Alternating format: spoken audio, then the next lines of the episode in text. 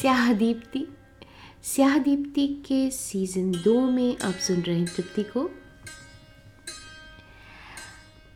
एक लंबे अंतराल के लिए क्षमा चाहूँगी। कुछ काम के सिलसिले में कुछ ज़्यादा ही ट्रैवल करना पड़ गया। आज लेके आए हैं महादेवी वर्मा का दीप गीत। दिवाली आसपास है। और मुझे लगा ये एक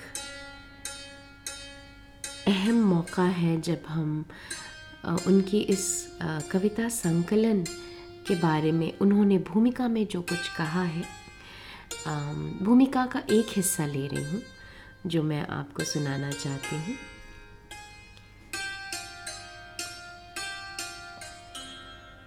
महादेवी वर्मा दीप गीत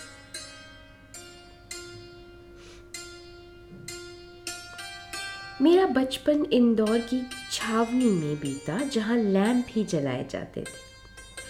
पिताजी को बहुत प्रकार के कलात्मक लैंप अच्छे लगते थे, और उन्होंने बहुत रंगों के ग्लोब वाले आकर्षक और कलात्मक लैंपों का संग्रह घर में किया था।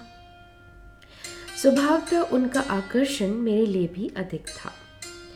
जब तक संध्या समय लैम्प जलाए तथा प्रत्येक कमरे में पहुँचाए जाते, तब तक मैं रामा के साथ घूमती रहती थी।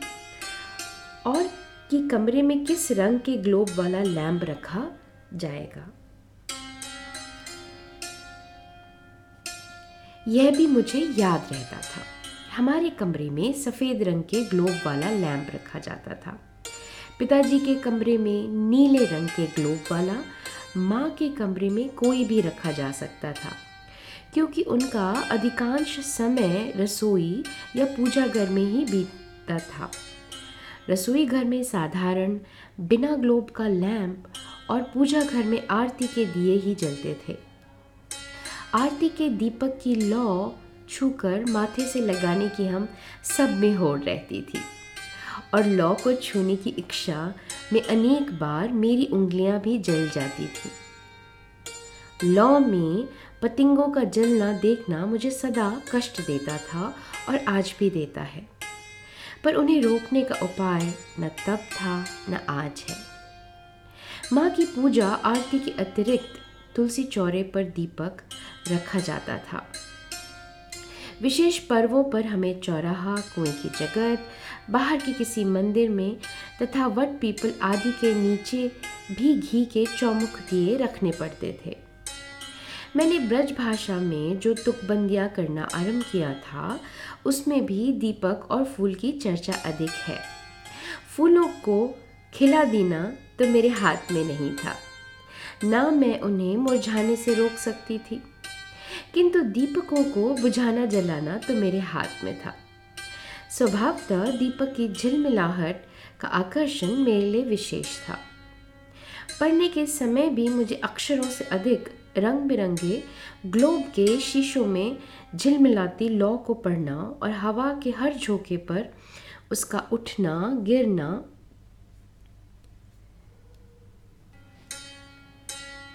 देखना अच्छा लगता था। आज भी मुझे बिजलियों के सयत्न सजाए बंधनवार की अपेक्षा दीपकों की झिलमिलाती पंक्ति आकर्षित करती है। इसी से हर दीपावली के पर्व पर मेरे घर सैकड़ों बत्तियाँ बनाई जाती हैं और कई प्रकार के दीपक मंगाए जाते हैं। इसके अतिरिक्त शिक्षा में भी आलोक की पुकार ने ही आकर्षित किया। तमसो माँ ज्योतिर्गमया। आत्मदीपो भव आदि में दीप ही बोलता है। अविद्या अंध तमस है और ज्ञान आलोक का ही पर्याय है। अविद्या अंध तमस है और ज्ञान आलोक का ही पर्याय है। शिव के आग्नेय तीसरे नेत्र के समान ही प्रत्येक मानव के पास भी आग्नेय तीसरा नेत्र है। जो जल उठे तो गहन आवेग जनित तमिश्रा ध्वस्त हो जाती है। या तारों पर दौड़ने वाली बिजली न होकर मनुष्य के स्पंदन के चमत्कार में है। भारत के कला, अलंकरण, आस्था, ज्ञान, सौंदर्य बोध, साहित्य आदि में दीपक का प्रतीक विशेष महत्व रखता है। मेरे निकट भी वह प्रतीक इतना आवश्यक है कि मैं उसके माध्यम से बुद्धि और हृदय दोनों की बात सहज ही कह सकती हूँ। काव्य में प्रत्येक कवि के चरित्र और संघर्ष दोनों का संकेत देते हैं। काव्य में प्रतीक, कवि के चरित्र और संघर्ष दोनों का संकेत देते हैं। मेरा यह प्रतीक मेरा कैसा परिचय देता है? दूसरे ही बता सकते हैं। महादेवी वर्मा, भूमिका दीप गीत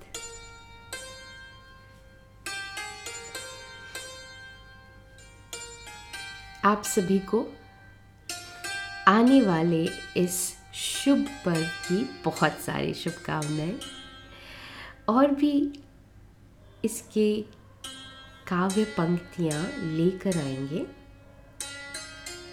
सुनते रहिएगा। स्याह दीप्ति।